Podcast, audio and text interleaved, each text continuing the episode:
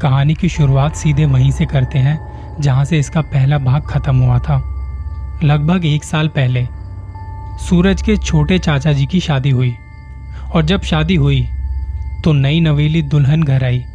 अक्सर गाँव में बिजली नहीं होने की वजह से या गर्मी की वजह से लोग छत पर सो जाते हैं। नई दुल्हन को आए अभी कुछ ही दिन बीते थे, जब ये पूरा परिवार छत पर सो रहा था। आप लोग जानते होंगे जब एक नई नवेली दुल्हन आती है तो उसे कई दिनों तक अपने जेवर वगैरह पहन के रखने होते हैं। बहुत सी जगह ऐसे मानते हैं। अब ये पूरा परिवार छत पर सो रहा है। तभी अचानक इस दुल्हन की नींद खुल जाती है। वो हिल नहीं पा रही थी। वो बोल नहीं पा रही थी। चीख नहीं पा रही थी। बस उसकी आँखें खुलती हैं और वो देखती है कि उसके सर के पास तीन लोग खड़े हैं। और इसमें डराने वाली बात यह है कि इन तीनों में से किसी एक का भी चेहरा नहीं था और ये तीनों उस दुल्हन के गोल गोल घूमकर उसके चक्कर लगा रहे थे। उसने ये सब कुछ जो देखा या सहा, चार पाँच मिनट तक ये होता रहा और जब उसकी नींद खुली, तब उसने देखा कि छत पर कोई नहीं है।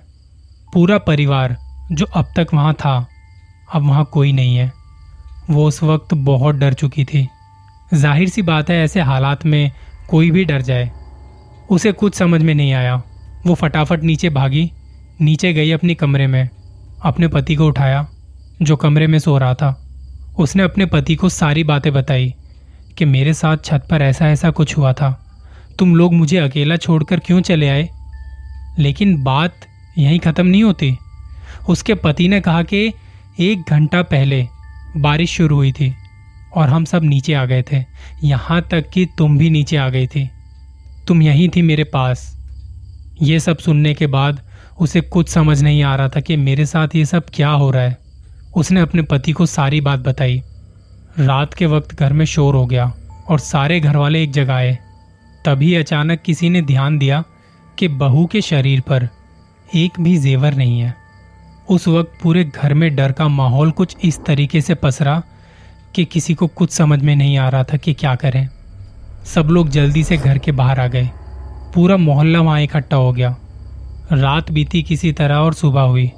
लोग घरों में गए, क्योंकि अक्सर लोगों को ये लगता है कि ऐसे काम, ऐसी हॉन्टिंग्स रात को ही होती हैं। इसलिए लोग दिन में थोड़ा अपने आप को हिम्मती महसूस करते हैं। पूरा परिवार अगले दिन सुबह घर गया। थोड़े लोग छत पर गए और देखा कि दुल्हन के सारे जेवर छत पर हैं। चलिए, ये बात एक साल पहले हुई और ये हादसा वहाँ के लोगों के लिए, उस घर के लिए बहुत बड़ा था। इसके पहले उस घर में चार मौतें अचानक हो चुकी थी और ये कोई प्राकृतिक रूप से हुई मौतें नहीं थी। ये मौतें किसी न किसी हादसों की वजह से हुई थी। किसी के ऊपर झूमर का गिर जाना, किसी को चाकू लग जाना मतलब आप सोच सकते हैं, उनके घर में एक नौकर जो घर में खाना बनाने के लिए सब्ज़ी काट रहा है। उसने सब्ज़ी काटते काटते अपने हाथों की नसें काट ली।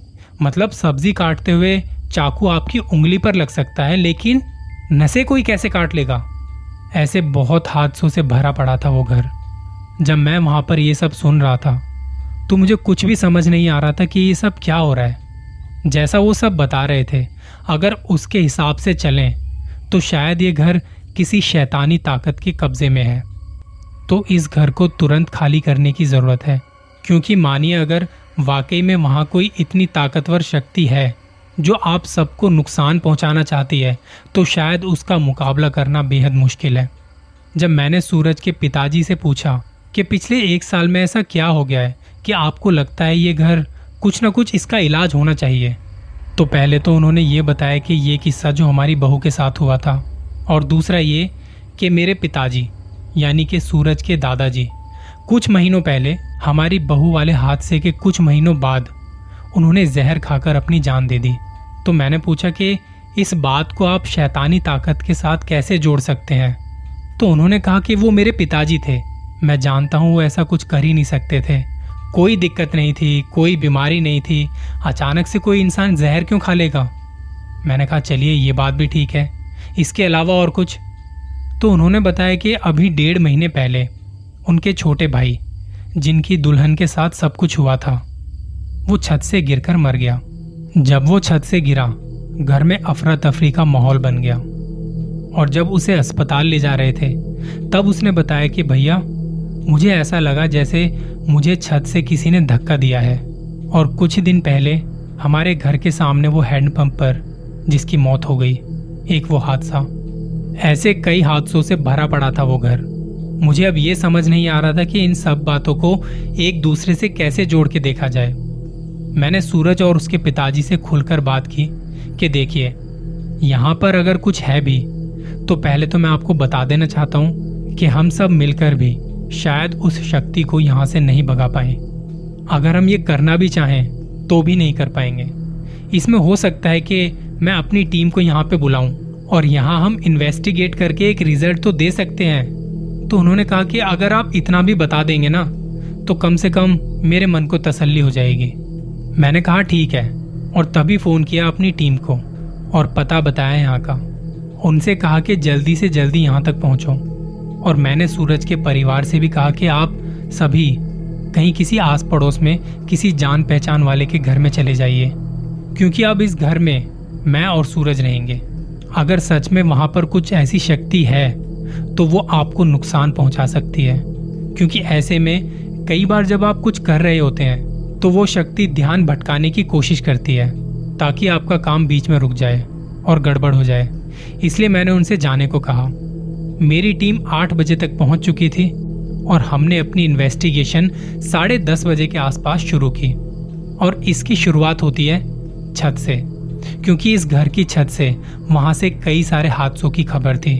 तब हमने ये डिसाइड किया कि हम घर का एक एक कोना छान मारेंगे। जब मेरी टीम वहाँ आई तो उनके पास कुछ मशीनें भी थी, जो ऐसे कामों में काफ़ी मदद करती हैं। हमने वहाँ दो घंटे तक अच्छे से छानबीन की। एक एक कोना छान मारने के बाद भी वहाँ ऐसा कुछ नहीं मिला। करते करते टाइम बीत गया। रात के करीब डेढ़ बजे, जब हम वहाँ आँगन में थे और हमारे चारों तरफ़ एक गोल चक्कर की तरह कमरे बने हुए थे और सारे कमरों के दरवाजे बंद थे और भी बाकी कुछ दरवाजे थे जिनके थ्रू आप घर में जा सकते थे। सभी के सभी दरवाजे बंद थे। अब रात के डेढ़ बजे जो कुछ मशीनें वहाँ लगाई थी, उनमें कुछ हलचल होने लगी। ये थोड़ा अजीब था, क्योंकि ना तो वहाँ कोई तेज हवा थी, ना कोई आवाज़, और घर के सारे दरवाजे भी बंद थे। फिर ये सब अचानक कैसे हो रहा था? ये सब देखने के बाद सूरज ने पूछा, कि आपको कुछ पता चल रहा है? तो मैंने उसे चुप करवाया। कहा कि शायद यहाँ कुछ मिल सकता है। और तभी तभी अचानक से उस घर के जितने भी दरवाजे थे, वो सारे एक साथ धड़ाम से खुल गए।